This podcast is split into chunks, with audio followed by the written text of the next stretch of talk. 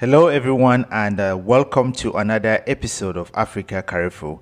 In this episode, I will be replaying a discussion I had about two weeks ago with my good friend Jabulile on at the Millennial Dialogue on Africa, where we talked about education, what it takes to get an education abroad as an African.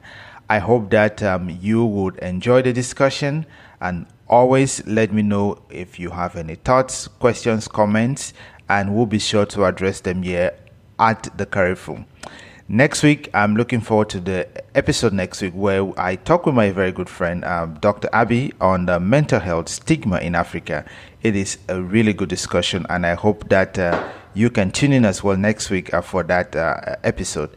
But until then, I hope that you enjoy this episode, and do not forget to check out Millennial Dialogue on Africa on all social media uh, platforms to see some of the other discussions that um, they have had on that uh, platform. Thank you. Um, thank you very much, everybody, for joining us this evening. My name is Jabulile Buthelezi Kalonji, and I am the convener for Millennial Dialogue on Africa.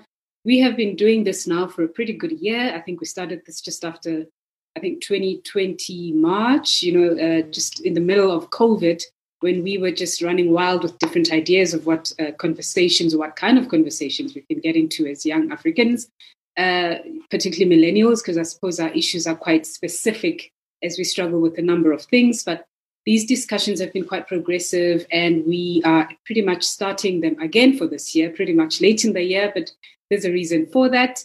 And I'm more than happy to bring to you two guests today who are very good friends of mine, uh, passionate academics, scholars, whatever you want to call them. But uh, I think you'll be pretty inspired uh, by what they have to say today. Our topic uh, for this evening. I'm saying evening because in South Africa it's 7 p.m., just after 7 p.m. Uh, but where one of my guests is in the US, it's pretty much around lunchtime. So perhaps let me start off by introducing him, uh, Dr. Lucien Nana Yobo from Texas. Thank you for joining us and for taking your lunch break to share with us your time. Um, and also Dr. Tinashe Mushakavanhu. Thank you. He's with me here in South Africa. Thank you so much to you both for this time. And I welcome all our guests from across the continent and the world. Just to set the tone to our discussion this evening, I'm not going to say it's going to be brief or long, but it's, it's going to be impactful because we're going to talk about studying abroad. What does it actually take um, in terms of educating the African child? Now, we're not saying African people, African young people, should go and study abroad, but we're saying for those who have that interest of going abroad to study, we're going to try and share a few tips. Of course, not me, but my two guests who will be speaking from experience uh, and just share a little bit of insight. Um, when we were doing a bit of preparation and reading for this uh, segment, we came across a few facts, and I just want to share some of the few things, perhaps just to plant a seed in your heads in terms of when you think about where students choose to study. Uh, this, of course, would have a profound impact on their future outlook, one would think. Uh, perhaps one would even think it has it may affect things like where they can have a job, where they get a job, and where they get to live at the end of that education, especially if they, you know, getting global education. Uh, of course, this is particularly true for African students who have been or are seen as the fastest growing student demographic in the world in recent years. Um, and this is now obviously from, in fact, a lot of people would say this is the rise of the middle class, where Africa's uh, overseas uh, students could be a key driving force of development across the African continent in years to come. I personally, uh, in a bit, in a way, uh, agree with this. I do feel that the more open you are to, uh, you know, opportunities of expanding yourself and your growth, the better you are well placed. Um, but the question that we're hoping to answer at the end of this discussion, while we finish talking, perhaps, or attempt to answer it, is can this growth be maintained in a world still dealing with COVID 19. Of course, everything that we do now has this effect, or it's either you're affected one way or the other, as, as COVID has really changed the landscape of how we do things and how everything else happened everywhere else. Now, you would know for those who follow the news as well that the government in the US recently also kind of backed down on uh, its policy to sort of revoke visas for of international students who uh, pretty much will attend only online university classes for the new 2020-2021 year. Um, and there's also an interesting feature while China has managed the COVID 19 crisis domestically much better than the US, some would say, China is only slowly giving a new rise, uh, new visas to international students, encouraging many to defer or do studies online. I will leave it here for now. I wish to invite uh, one of my guests uh, to just give opening remarks and just share their view when it comes to the subject. I must tell you that we are going to have uh, questions uh, a bit later. So feel free, of course, there's nobody joining us here, but we're on Facebook. So if you have something to ask, please type it through now. And uh, towards the end of the show, we'll be able to just step into a few of your questions and answer anything you may have to go. At this point in time, allow me to invite Dr. Tinashe Mushakavanhu. Kindly just give us your uh, opening remarks. Uh, thank you so much, Jabulile, for this, you know, wonderful platform. Um, I remember when you launched it, uh, you know, I attended that very first one and have been keeping up with it. And um, yeah, thank you for for making me a guest, you know, in this particular episode. Um, so I, I, decided to just, I'm going to tell a, a brief story. Um, uh, I felt like I need to pay homage, you know, to where I came from because for me, going abroad begins begins in my parents' house. Um, I've been privileged to live, study, work in different countries and different continents, but the journey begins in Harare, where I was born and where, where I spent my formative years. One of the ways my parents expressed themselves to each other and to us, their children, was through books, to both my parents, I owe my early acquaintance with books and reading. I was presented from as early as I can remember with books of my own. They, uh, they were different readers, though. My father's selection included modules on politics, economics, civic affairs, local governance, which he read for his correspondence courses. But his number one love was the newspaper. So there was always current current affairs, current news, um, uh, exposure to current affairs. Whereas my mom's reading was all very imaginative, fictions of all kinds. There must have been novels from her girlhood in the house, books she protected and thought we, her children, should grow up with. For as long, for as, long as I, uh, for so long, our bookshelf had uh, Okot p'Bitek's, Song of Lawino, Chinua Achebe, Taban Lo Liyong, Ama Ata Aidoo, Charles Mungoshi, Sembene Ousmane, and a lot of Shona novels. At first, I avoided these books. They looked old and boring.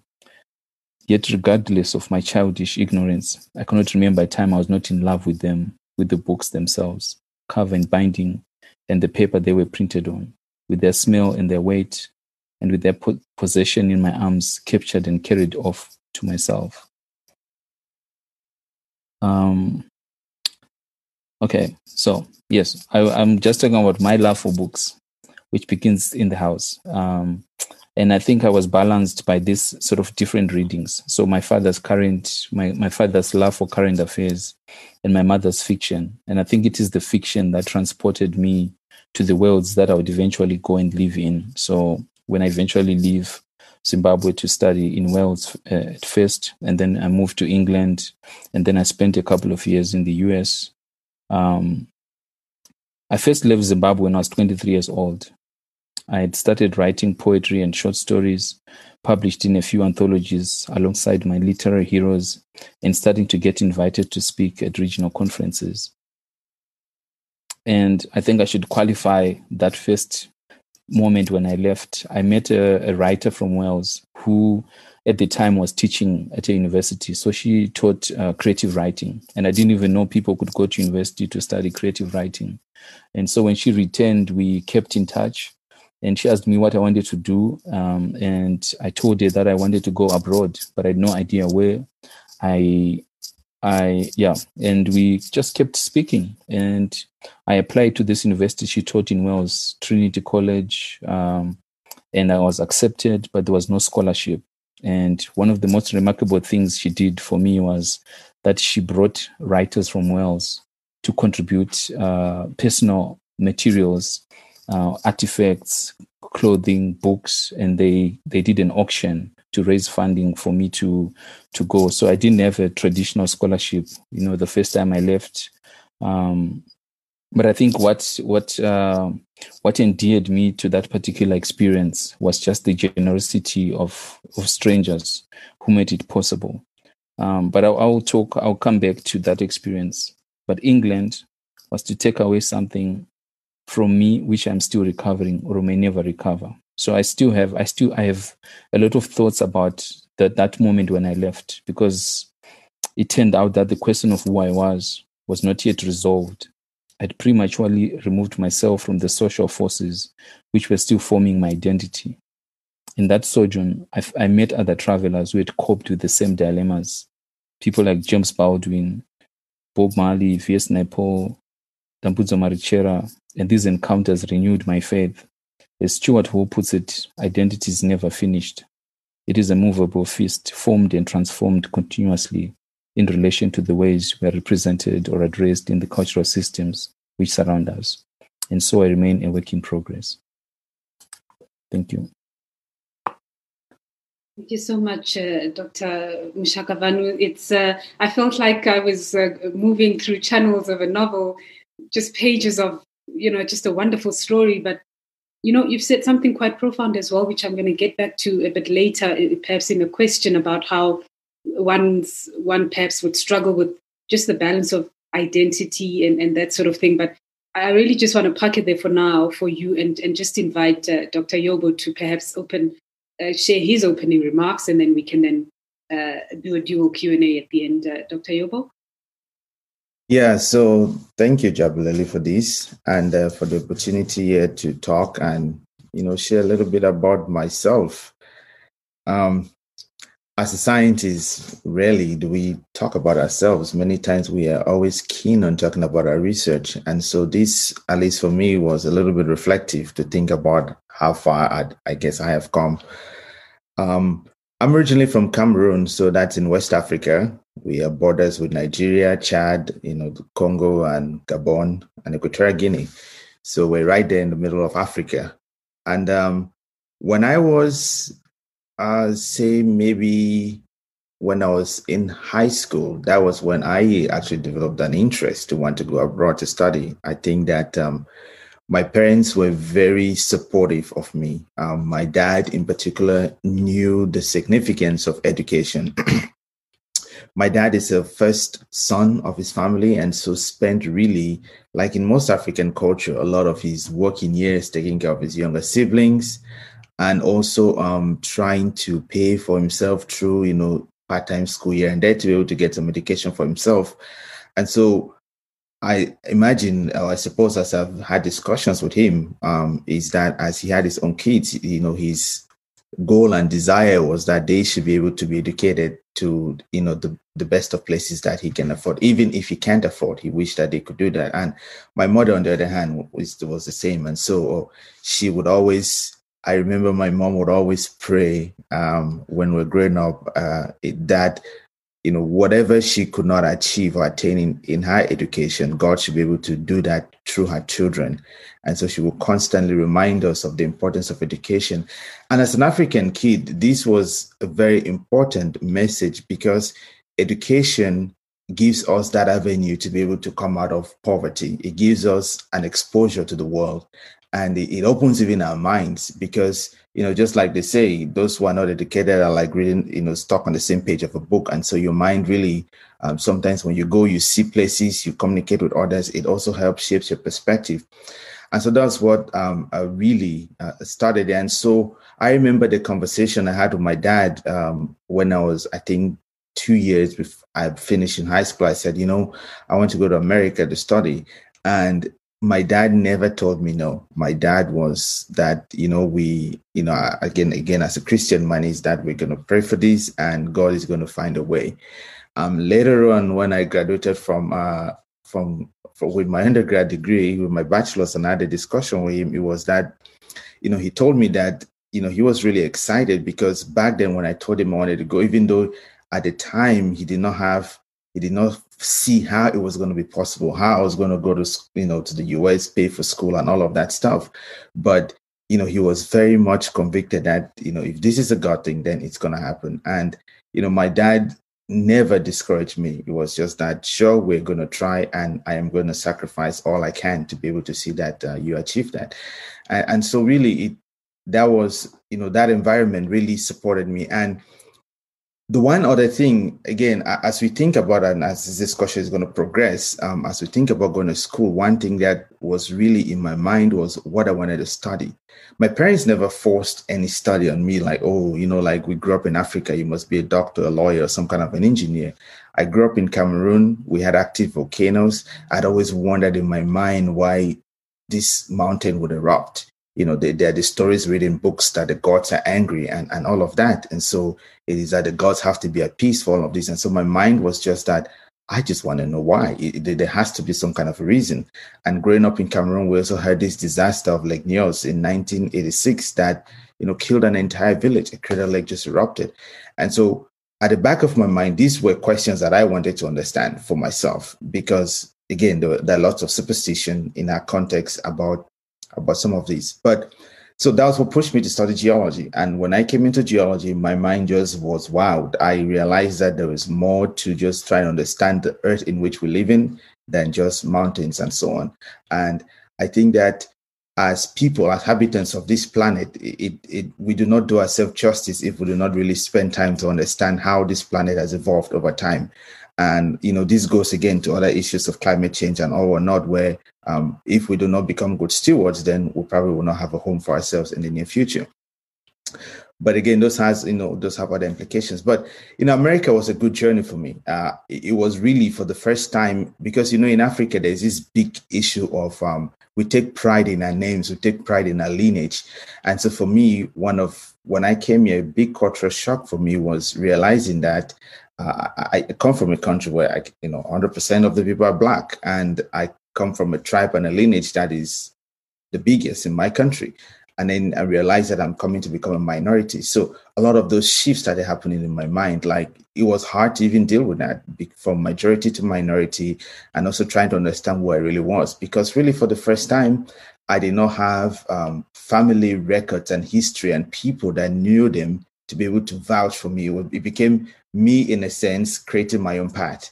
And, that was not easy. It, it, helped me understand really a lot about myself. It helped me really understand um, why I wanted to do what I wanted to do. And so, yeah, you know, in a nutshell, that, that was just how it is. And, you know, it's been a lot of struggles, but there have been many instances where you can see um, that, you know, this is a God thing. And um, you know, from there, you know, from my undergrad days all the way to completing a PhD, that was really, um, you know, truly a testament of of of really that hard work really does pay off, and that um, we just understanding and knowing why you want to do something um, is very important. So I'll leave it at that, and maybe we're going to continue this in, with other questions, and you know, we'll try to expand on other points and topics. Thank you very much. Uh, thank you so much for sharing your story, Dr. Yobo. So I just want to ask I, I suppose to you both, you know, I want just to start with the fundamentals. You touched a little bit, a little bit on it, uh, Dr. Yobo, about how easy is it uh, to. Here you are, you're a young African in high school. You've got you are surrounded by limiting circumstances. This is your reality that you're used to. You see this every day, but your mind is telling you something different. Your heart is telling you different. How easy is it to get into your dream institution as an African young person? Who's still in high school. What happens to this thinking big and wanting to break free from these very limiting circumstances? Perhaps I should start with you, Dr. because you, you briefly touched on that. How easy is it to, to materialize this, this ideal? I think that it is a lot more easier than people think. Um, and you know, just like they say, the you know the size of your dreams are only you're you're the one who can limit how big you want to dream. I think that um, a lot of people what really limits people from realizing this stuff is, is is the idea that you know, again, I don't know how the situation is in Southern Africa, but in West Africa, we like when people do stuff for us, right? I just call up my cousin. I say, hey, you know, I, I want, can you go find me admission and, and so on and so forth. I think that those become limiting terms for us is that we allow other people define for us what they think is best for us. We, uh, you know, and also because of and part of that is also poverty you know sadly because we are we do not have a lot of means um, dreaming about really education and why it might be significant in our lives also be limited because we are just trying to get out of that poverty. We're just trying to be able to find ways in which we can better the economic situation of, our, of ourselves and our family. And so many times we don't, um, you know, we don't think about that. But if, for example, a student wants to get into, and you want to get into, I don't know what, just the big schools here in the US, Harvard, the MIT, and, and Yale, and the Stanfords, and so on, and I realize that it's actually a lot more easier, especially for an African student, because we come from uh, trainings that are very rigorous. We come from, uh, and we have good stories, and we likely have good reasons why we want an education. And the impact and the effect of that education is going to be enormous for us because most of us will likely return home. We're going to likely get into you know positions of power and influence, and we're going to help not just transform our own lives, but the lives of entire communities. And so, really, the big thing there is you have to. I mean, spend some time and think for yourself what is it that you want to do? And also spend some time to research. Back then um, internet was not as common as it is right now. I remember i used to spend hours on the internet reading about some of these schools reading about other programs.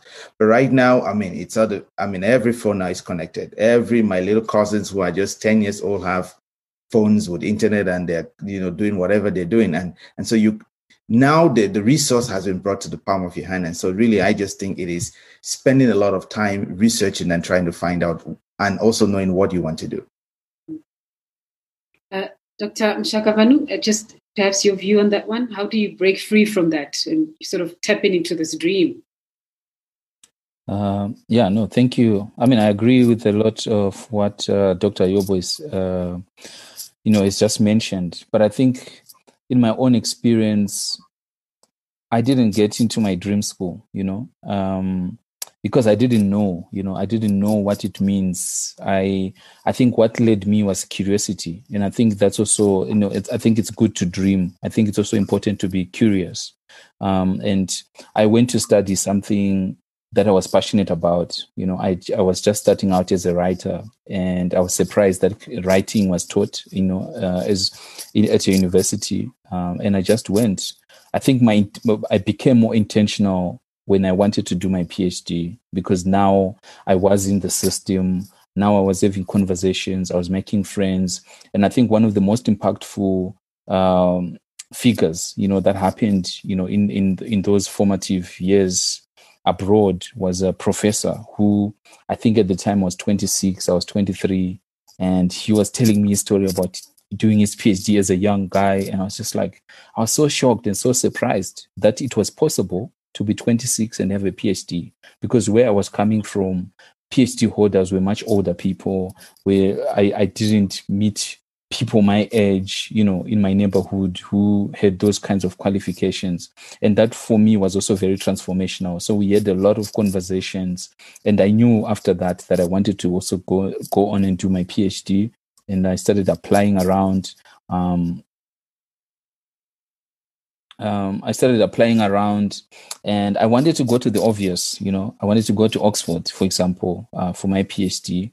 And the conversations that I had so this is, I think at that time I didn't understand the politics of you know supervision, the politics of the academy, but I still remember that I reached out to a potential supervisor and they told me that well, you have to be ready to come and fight. And I remember thinking to myself, why do I want to go to an institution to fight? You know, I want to go and learn and grow and enjoy and make, you know, and create friendships. So in the end, I ended up going to another university, University of Kent in Canterbury.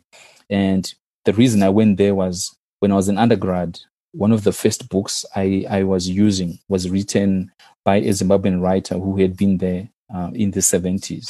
And then it turned out that most Zimbabwean writers had been students at that university. And I said to myself, well, I will be, I'll become part of this genealogy of writers and I'll, I'll attend this university and try to understand why it was important, you know, for these sort of pioneering scholars and writers from our country. Um, but I mean, I think, yeah, I think, I think you you limit yourself before you have left you know? I think that for me i was i was lucky in in every in every experience i had. I didn't have uh, typical scholarships. It was always the generosity of uh, of of strangers of people who just believed in my in my ambition people who loved my story people that i encountered as i spoke to them. That's how i ended up in all these different institutions that i've that i've spent my life in. Um, it's not been typical I apply for a scholarship and I get it. It's just been conversation. You know, I encounter someone from Kent and we are having a conversation and I'm learning a history that speaks to my identity, that speaks to my love for, for literature. And somehow, you know, funding is found for me to be there. It's not, um, it's not sort of the traditional scholarship. So I, yeah, so I'm, I've, I've been grateful, you know, I'm grateful f- for family support. You know, I think even when you are there, like I, I'm, I'm a first generation myself, you know, all the qualifications I've had, whether it's a PhD, you know, I'm the first person from both sides of my family to have a PhD. Um, so there was never anybody, you know, in in my immediate circles, in my immediate family, that I could ask for for help, for assistance. I've had to figure out these things as I go along, and I've been lucky, you know. Like right now in this platform, these are the kinds of networks that have also nurtured me. It's also younger people, my peers that I've met along the way, and we're having these conversations, and I'm I'm learning and growing from them, um, and increasingly, you know, I'm I'm finding myself in that position where I'm now having to share the experience, you know, with another generation of ambitious, you know, young Africans who want to go abroad or who just want to do well in their chosen fields. Yeah. Well, we certainly need to pass the baton. Uh, absolutely. I think part of how we want to grow Africa or how much we love Africa or our sort of claim to love Africa is the, the fact that we've got to share. Um, you, you, you, you win at some point, you, you got to take down the ladder for somebody else. I want us to quickly talk about, just briefly, just the admin, just to give an idea to somebody who's sitting there listening to us and thinking, okay, so where do I start? What do I do? I mean, you've touched on you do a lot of research, but what are some of the tick boxes? If you were to have a checklist, what are some of the tick boxes that one has to get right as one prepares to leave their home country to study abroad? Uh, and how important would you rate alumni advice when you're doing your admin? You know, basically just setting up for studying abroad, whether pre or post being accepted. Yeah, so um, I think that that is important. Again, you have to decide where you want to go to. If you're going to England or to British school systems, they have different set of requirements. If you're going to the American school systems, then they have different set of requirements. So, for example, for those of us in West Africa, um, you know, a lot of our countries are French speaking, and so there's a language issue. Um, you have to make sure that you know you have the necessary language requirements, you know, things like that. Um, again, now things are changing. I mean, a lot of us went to English schools, even though we're from French countries. Um, you know, primary, elementary education, we have English schools that our parents decide to put us in because English is a business language. Um, your grades, you know, you have to get your high school grades and high school work, you know, in order. Um, some schools require you to do translations of stuff, but um, you know, there are standardized exams that are known and recognized everywhere. For us in West Africa, it's the GCE exams and, you know, or the WAEC West African exam, you know, so those things are known, you know, so there's not a lot of work that you have to do to explain that this is my high school um, credentials. So I think those are the things. And the alumni and friends are very important because I think there's a superstition that maybe we want to get to the big schools. You know, schools and universities, especially in America, they're they're just brands, really. Um, the quality of your education is not going to change, uh, even if you go to some school in the middle of someone's backyard that no one has ever heard about. The quality of your education really is not going to change. Schools are just brands, um, brands that give you exposure. Um, but at the end of the day, you, as someone who gets educated, you have to be able to use your education. You have to be able to use that and and then you know charge your own part. Your school can only open so many doors for you. At the end of the day, you are the one that have to fight for it. And so I, I think that those are you know those are also some things people should think about as folks who have been there, um, because studying abroad can be very lonely. In fact, it is very lonely uh, you realize that uh, you you have a big support system back home that you take for granted, and then you shop, and all of a sudden, guess what? All the holidays you are by yourself. Um, you know, if you don't have money to come back home, oh man, you're you're in for a lot of lonely times. And so, you know, finding a place where maybe there's a big community there, maybe you've had family or friends who have gone through there, that they have other networks that can connect you there. Those things become really important um, because that community becomes um, the, I mean, they become really the the glue that holds you together as you you go through school. And one thing you we're gonna learn. I mean, when I was in my very first class in the U.S., the professor told me, and I remember this vividly. He said, "By the time you guys will graduate here, you will not remember anything in my class.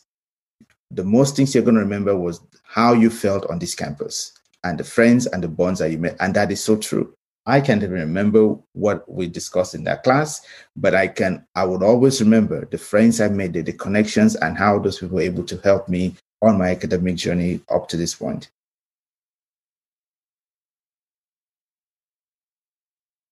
Yeah. Okay. Th- thanks for that. Uh, thanks for that, uh, uh, Dr. Yobo. Uh, Dr. Shakafanu, your your experience uh, perhaps not even to answer that question. I just want to tap into your, your mind with this one here. I mean, we have been reading quite a bit, and they said that about less than 15% of population across Africa get tertiary education. Of course, tertiary education is important, right? As we all know, in terms of quality and, and quantity. And, you know, Dr. Yobo also just alluded to that in terms of how you get to use it eventually. So, for those who do get it, it's great. But is there anything wrong? I just want to ask about institutions across Africa, just wide across Africa. Is there something wrong, perhaps? I'm just trying to think, being the devil as advocate, you know, um, what exactly drives Africans to want to leave and seek to build careers elsewhere? I know that we have some circumstances with our country as Africa, but or is, is it just a urge to just want to do better and perhaps have, a, have a, an added advantage? What would you say is the reason for that? Um, so, I mean, look, I think it's a very important question, and I'm glad you asked it. Um, I'm I'm lucky uh, that my first degree was in my home country, so I did my undergraduate in Zimbabwe, and yeah, I I, I think I would have stayed, you know, if if I was not curious. You know, I think what led what led me to leave was curiosity, was the moment I realized that I loved writing so much that I wanted to learn more. And I started just from the local attending local workshops. It is through those local workshops that led to me to meet people that eventually facilitated my way out of Zimbabwe. And so yeah, you know, there are frustrations. I remember when I started, when I started, I used to cry. You know, my first semester, my first year of, of university in Zimbabwe, I was miserable because I thought I was just going to not amount to anything. I was not going to be able to do anything with my degree. There were, there were um, strikes, you know, uh, we didn't have books, you know, uh, there were all kinds of things you know that i can i can list that can, that are negative. But i think one of the things that i've learned you know all, throughout my my university experiences you know is that a degree is your experience. You know for me increasingly this is one thing that i hold to my heart that every institute every campus that i've spent time in as dr yobo alluded to you know for me it's the friendships it's the it's the teachers that have impacted my life you know that when i look back or it is my my time sitting in the library by myself you know it is just discovering a book in the library that is not part of my course. You know they're they're, sort of distinct moments and distinct distinct events throughout this process you know that have shaped how i feel. I think one one other thing that we are never taught you know is that lecturers are are accessible you know there is a reason why every university website has a lecturer's email address on it. You can reach out to anybody and you can ask any question. Um, because I think that the the challenge we have is also kind of formed. I mean, this is, I guess, in a sense, historical. You know, our educational experience, which is very top down, which is not interactive. You're not supposed to ask questions. You're only spoken to.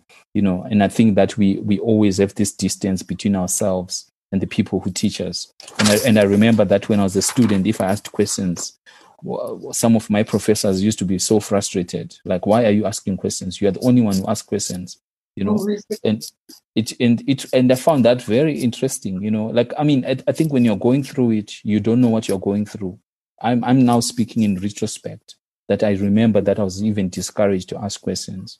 And I think these are the kinds of things that shape you as a person that make you understand the relevance of your own education. Because if you're not asking questions, then sometimes you finish a degree and you don't know what to do with it because that's also the thing i remember my my, my classmates who used to say to me i'm just i'm just i'm just here to get a certificate and i and I, and i used to think about it like what does that mean? Why do you want to get a certificate? You know what are you going to do with your certificate? You are, you there's no there's no happiness you know there's no passion attached you know to getting a certificate. But i think if you're intentional that it's an experience um, and that you want to you're growing with a group of people your age you know and you're thinking with them and you're dreaming with them and you're arguing with them and you're learning with them i think your your your experience changes i mean it's unfortunate our governments you know do frustrate us you know i think that the, the issues that affect university students on the continent are pretty much universal. And they yeah. almost always go to, you know, mismanagement, corruption, um, political interference, you know, all kinds of like there are common, you know, things that happen throughout our campuses. But I think that th- those should not stop us from dreaming, you know, from wanting to to grow. You know, I think we should always be asking questions. We should be curious and yeah and, and then maybe also build you know circles of friends and and support systems that understand or believe in the kinds of things that we want in our lives yeah uh, dr yobo so uh, here's the thing you mentioned a bit about this there's these prestigious ones which are brilliant with pr your yales and, and you know the likes many students apply to these prestigious institutions in the us for example such as Yale, uh, Princeton, and Harvard. Uh, apparently, in fact, uh, each year, uh, Harvard receives a record of over 40,000 applications, of which the institution typically accepts, I was shocked when I saw this, less than 5%. How does one ensure you are accepted? So, how does one practically stand out? I mean, you are like so desperate to get into the prestigious, you know, uh, sort of institution in the US and everybody back home is going, you can do it. Everybody's fasting and praying. How do you stand out? I mean, it's like, geez, like a competition. Yeah, that is true. The the competition is stiff um, to get into some of the schools. I, I, think that you have to make use of some of the alumni networks. So, for example, I have a, a friend um, who uh, told me she got into Smith College. Smith College is one of these prestigious um, private schools here in, in the US, and it's uh, you know it's an all women's college. And I asked her how was she was she able to get in there, and it was like, oh, you know, when I, I mean she grew up in Zimbabwe. Uh, growing up in Zimbabwe, we had these folks, alumni that came and they created this program that they came to the uh, girls' school and talked to us about it, and so that's how I was able to get in. I mean, this is a really small, very prestigious and competitive school to get into. So a big part, I mean, at the undergrad level, really, it's like shooting a dart in the dark and hoping that you know it, it hits.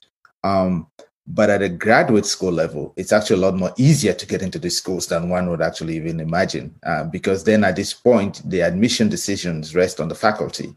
In at the undergrad level, it's you know these admission counselors will have to comb through thousands of essays and try to now pick out one. Um, but you know, even if you don't get in there, there, there's no need to be discouraged. It has, you know, your self esteem should not be, you know, lower. Should you shouldn't feel like, oh, you're not smart enough. Uh, in fact, actually, there are increasing number of studies coming out that you know maybe going to these schools are not very good because eh, um, I, I, think you know they, they, gave the example. Malcolm Gladwell actually has a book and a whole segment talking about why folks should not go into some of these schools because um, if you're say the top of your class and you go into a school where everybody was the top of their class, then someone has to be at the bottom. Everyone is not going to be at the top, and so you start to realize that. Um, I mean, they've done studies that only 20% of the people that graduate from these schools actually end up as succeeding um, because they, they go in there and they, they, they feel discouraged. I was so smart and now I'm like the last, you know, what's going on? And so really it is that um, don't get discouraged. Look at other places. Your undergrad education is so fundamental. Uh, and if you can go to maybe even a, other smaller colleges or one where you're going to get really good time with faculty mentors, then, um, you know, that is really going to change everything for you.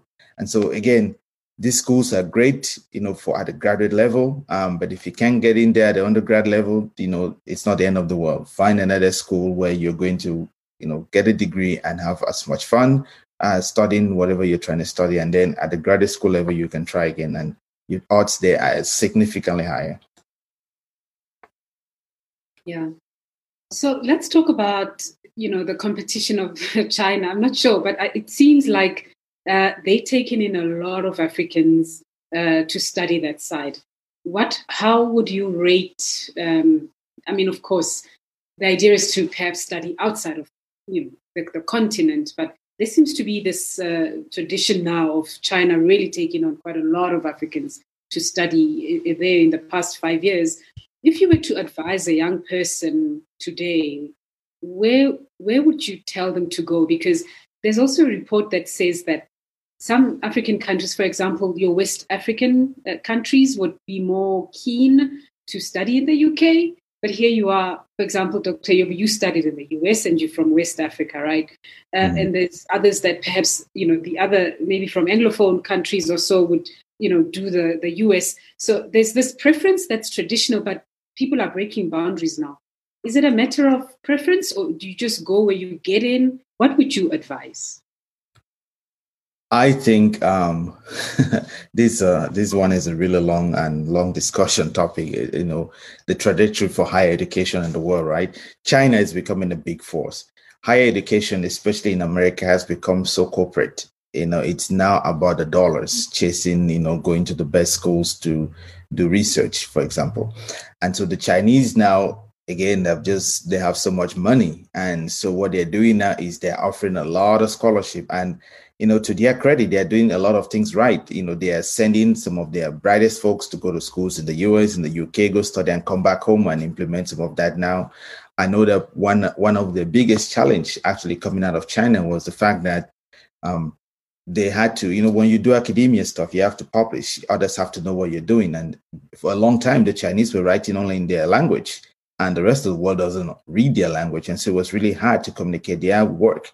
But now they are now, you know, because a lot of their people are going to, you know, the US and the UK to get uh, education. Now they're writing in English, and a lot of their work is being read and assimilated by by others. And so, you know, they do do, you know, good work does come out of there as well. Um, but I think that people you just have to at the end of the day it just becomes going abroad to study really you just have to find whichever country you think you're going to or you want to go to. I mean, I think that it, it comes to that, but it doesn't change the fact that yeah, there's some of these solid schools that have established long record and they're good, they're well recognized. No one questions your certificates or degrees from there, uh, you know. Um, and so you you should go there. But I think that many times we shouldn't, um, especially in education, we shouldn't just fit in a mold. You know, sometimes it's good to have alumni and people who have gone to certain school, but sometimes you too have to chart your own part. And maybe sometimes charting that part is that I don't have to go to France to study, for example, because a lot of my friends either went to France or to Germany, but you know, where they they probably have other friends and family there. But is that hey, I want to try something else. And so pick your strengths. If you're interested in the sciences, you know, the US, of course, is a good shot. You know, UK and a bunch of European countries are good. China is coming up and um, you know, so just find where you think that you want to stay. And in fact, maybe pick a country that you've actually always dreamt of being in, because you know sometimes um, that can actually help you. Um, because if you're studying a place that you are excited, you know, to be in as well, it would also change your your your mindset about that education. Yeah. Yeah. So as we draw to a close with this discussion, I mean, there's, I think we can, there's so much to talk about, right? But at least we kind of planted a few seeds of inspiration and just some highlight there. But studying in a foreign country is, is very different from tourism, right? Traveling for holidays like very different from you know settling in a foreign country for a year long study or even more. I, I, I wish to know how you survive, Dr. Yobo, for example. I think you've been there for over a decade. Um, you get to experience your place of study for longer than a period, of course, and obviously familiarize with local knowledge, such as uh, tourist traps to avoid and how to. I mean, this is like stuff we read in a little sort of pamphlet, you know, or on the internet. But so here you are, you there. My question is, and, and I want to start with uh, Dr. Um, Mushakavanhu because you did quite a quite I think two different countries. It was England at some point, and I think the US. How do you handle cross cultural dynamics? In brief, how do you manage that? Um, yeah, so I mean, I think it's kind of interlinked to the, the, the previous question you just asked, you know, about China or just going to places that are offering opportunities. You know, I think for me, it was always uh, researching the space, the places I was going to, because the environment matters. You know, when I first left to go to Wales um, at the very beginning in the early 2000s, I left with the impression, you know, like I remember in the early 2000s, there were so many Zimbabweans going to the to the UK, and we used to call the UK Harare North. You know, so the idea was that you can find a Zimbabwean everywhere you go in the in the United Kingdom. But then I arrive, and I'm in this small town, and I'm by myself, and there was no one like my no one like me, you know, and it was a completely new experience. I was the, that guy who walks around in the on the streets and people are coming to pinch my skin people are coming to pull my hair. Like these things happened to me in the 2000s you know things that that i have been reading in history textbooks in in in, in fiction in fictional books you know. But then but what i learned from that particular experience is that i'd not i'd not done enough enough research of where i was going. I was just excited to leave. And i left and i arrived. And the shock was in the moment of arrival and I had to adjust and I had to learn quickly and I had to adapt. And in a, in a way, I'm, I'm grateful that I had that experience at the very beginning of my life abroad because it taught me how to navigate, how to speak for myself. It taught me to understand about identity, to understand about myself. You know, I spent the first two Christmases in Europe by myself because I was at a very small uh, college campus that everyone could afford to go for, you know, for trips to, you know, to other European countries or back to their home countries, and I couldn't. And I think subsequently, all the other spaces I went to, I did research before you know i learned about those places i read about them i i i wanted to feel that i want i, I can be there and i will enjoy it. Um, and so i think i became intentional you know uh, with my subsequent experiences. When i went to new york i always wanted to go to new york and i'm i'm glad that i spent time there. Um, and i think new york actually transformed even the way I work, the way I think about my own work as an academic, as a writer. You know, there was something, and so the, that level of intentionality fed into the work, um, into the work that I that I now do. So I think the most important thing is to do the research. You know, research the town where where this institution is. You know, uh, society and cultural organizations that are there, um, and you know, in that way they don't have to be people from your own country. So that's also, that's also the other thing. You know, sometimes a lot of the things we experience, you know, it doesn't matter where you're coming from. You know, as long as you're a foreigner, you're facing the same challenges. You're missing family. You need, you know, support system. So you just need to figure out what is around you. You know, what kind of group, what kind of groups, what kind of cultural institutions, cultural organizations, um, and I think that makes the experience much better. Um, so it's yeah you don't i think it's it's it's difficult to just go you know? Yes. and i i did that myself and i think that i would not advise it. I think do your research uh, and know where you're going and it, the experience will be much better. Yeah. Did, did you by any chance struggle fitting into or leaning into conversations about race relations by any chance? Was it easy for you to just tap into that kind of dialogue or you know it's just different um, I think for me, it's it started in class. You know, um, I I went for my masters. I did a masters in creative writing, and I remember that my classmates used to read my work in a very anthropological, you know, uh, sense. You know, they were they were very excited that I was the first African writer that they ever met.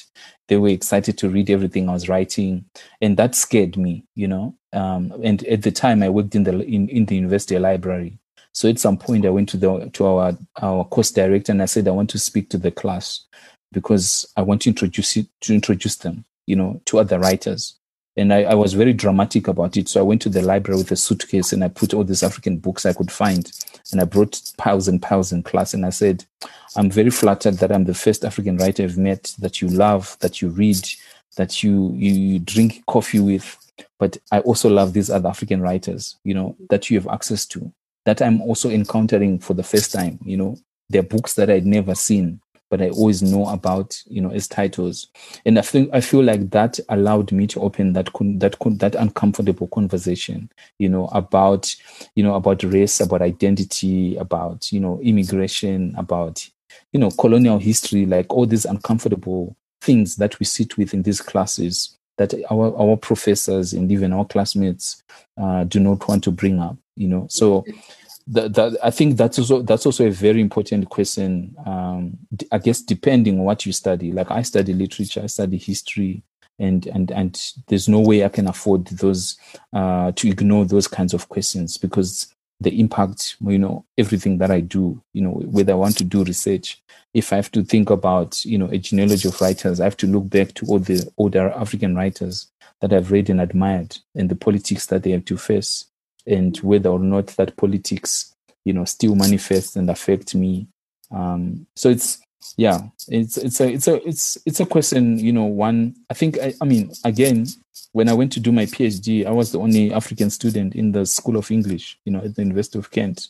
And I remember I was teaching classes, you know, um, and my my students used to some of my students used to make fun of my name, um, or they used to treat me, especially in the first uh, first days of the semester, they would treat me like another student, so they didn't think I was capable of teaching them, you know. Mm-hmm. And so when you're introducing yourself, you have to then introduce your your your capabilities, you know, your your qualifications, and the fact that your competence, you know, and and it's it's unfortunate, you know, but I think it also it's it's it it also opens teachable moments for yourself and for your for your classes and the community that you have become part of. I like that it opens up uh, teachable moments. I suppose that's just how life has become for all of us in, in all our different spaces, isn't it? Where we constantly have to. I mean, it, as people would say, it's not up to if I could put it but bluntly, really, it's not the duty of Black people to teach white people about race or what. That is the job and the labor that has to be done by white people. If they want to understand, you know, they need to do that laboring of, of, teaching. But of course, we pretty much always open to, I suppose, share and, but within the right context and so forth. So I suppose a bit of a burden for Africans to carry, I must say, really, because you could just never be black and just never be African and be in the US and study and just mind your own business and not be asked about if Africa is got animals all over or just be. It's African from Africa. But I suppose that's the beauty of what we carry from where we come from. Uh, we literally have like five minutes. Dr. Yobo, I just also, I don't want to miss out without talking about your experience. You, you have, you probably one of the one, one person I know who has studied, who has left home for a very long time.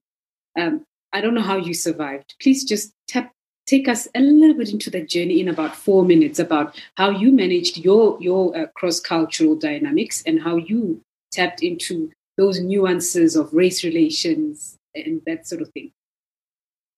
Yeah, so I don't think that anything prepared me actually for that um, because it is just hard to exist maybe as just a human, right, in, in America, uh, because part of that is it's so obvious that I am different. And so to me, I didn't because growing up we had, you know, you know, there are people, you know, foreign workers who work in Cameroon, their kids go to school with us. So you, those things you wouldn't you really didn't think about in high school, but in university became really apparent. And and for me, I realized that I became a, a sort of an ambassador, not just for my country, but for my continent. I was likely the first Africans people ever encountered in their lives. Um, I remember one day a lady asked me a question of, "Oh, do you know what bread is?" And you know, have you ever seen beans? You know, some things, and you're just like, "Wow!" I mean, I suppose you know this is America. I thought people knew what's going on around the world, but I began to realize that um, you know it, it, it's going to be a difficult journey, and that's just the truth. I had to work maybe three, four, five times as hard as you know the the regular person because that's just what it is, and you know we have to do all these things. You know it's not easy. It's a journey that we you will keep fighting till the till the very end till the very day that we you know be it outside of academia in society as well. We're facing it. You see in the us here we're dealing with race relations in a manner that we haven't dealt with things um you know civil rights. We have not really talked about race relations and reconciliation in this country and now it's front and center. And so to me really um a big part about that was at first, I mean, I've talked about this in other settings. At first, I had to really get to accept the fact that I was African because to me, that was really, and I did not think of myself like that, not because I'm trying to shy away from that, but I thought of my, oh, I'm a Cameroonian, you know, I, so that was one big identity for me. But then, you know, people don't, they, they have no clue how many countries we have. So it's like, oh, that African kid, that African kid, you know, so you just had to accept that, hey, you know what? I'm just going to be known as an African and I have to be a good ambassador. I realized that sometimes to, we have to do our job to introduce them to our culture. But again, it was tough. You know, why do I always have to do that? Why do I always have to do that? But um, I'm happy um, because I think that some of the success stories that have come from some of, you know, maybe my going through that school or through that program, you know, leaves a good image about my, you know, other Africans that may come after.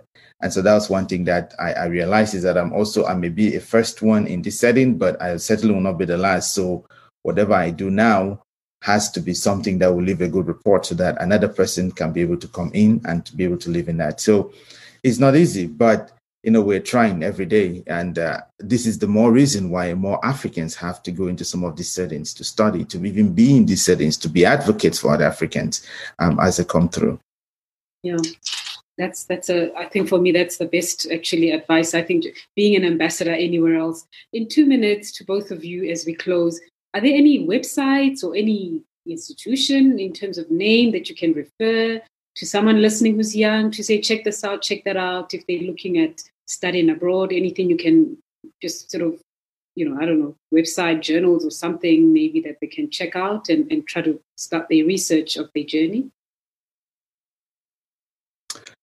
I know, I mean, this is funny. I had a conversation with a friend the other day and they said, why would I recruit somebody into a system that's going to traumatize them? But I think that uh, one way to start is if people are thinking of coming into the US, you know, there's this Education USA, I think is run by the State Department. It has really good information about, you know, schools in America as a whole. So maybe people can go look at some of that website and, you know, understand how the American system is and some of the other stuff. Because again, for most of us in Africa, American education is not the norm. It's the British style of school. And so if you want to learn about that system, I think that's a good general place to start and just read about the American system. But again, just reach out to people. You'll be surprised at how much these people people respond to you. I know at the time I reached out to some guy who is very busy and undoubtedly the most popular guy in Africa. I thought he would never respond, and I got a, res- a reply, and I was shocked. And then we I, you know, we we've been in this email communication, and I'm like, this dude is likely so busy. How come he has time to even read and respond? So just reach out to people and just try to see if they can help you. I think that's you know the best way. Yeah, reach out, uh, Dr. Mushakavanhu. Um, I think, I think also be careful. You know, there are many, many funny um, services, you know, that promise to take you to these spaces. I think if you're interested in a, in a particular country, reach out to their, to their embassies as well. You know, they're always very open and happy to share opportunities in their countries. But yeah, do reach out to people. I think that social media, you know, I think reach out in respectful ways. Uh, people are happy to, to, to be of assistance. And, um, that's probably the best resource you, you may have. Yeah. Thank you so much to the both of you, Dr. Lucia Nanayobo, Dr. Tinashe Mushakavanhu. Thank you so much for the time you've taken. I know this conversation is going to help somebody out there um, at some point, not just now. It will sit on the internet, it will be there, and it will just be a resource to spark someone's dream and help it come true. So I really appreciate your time. And we wish you well in everything you've done, everything you are doing. Congratulations. I think uh, Dr. Yobo also has just had a, an incredible milestone that he reached recently. So you remain an inspiration, not just to me, but to many others. And we thank you for the work that you do. So, love and light to you in, in your path as you continue to become ambassadors for Africa. Thanks for joining us on Millennial Dialogue on Africa. Thank you. Yeah, thank you very much. Thank you. Bye. Bye.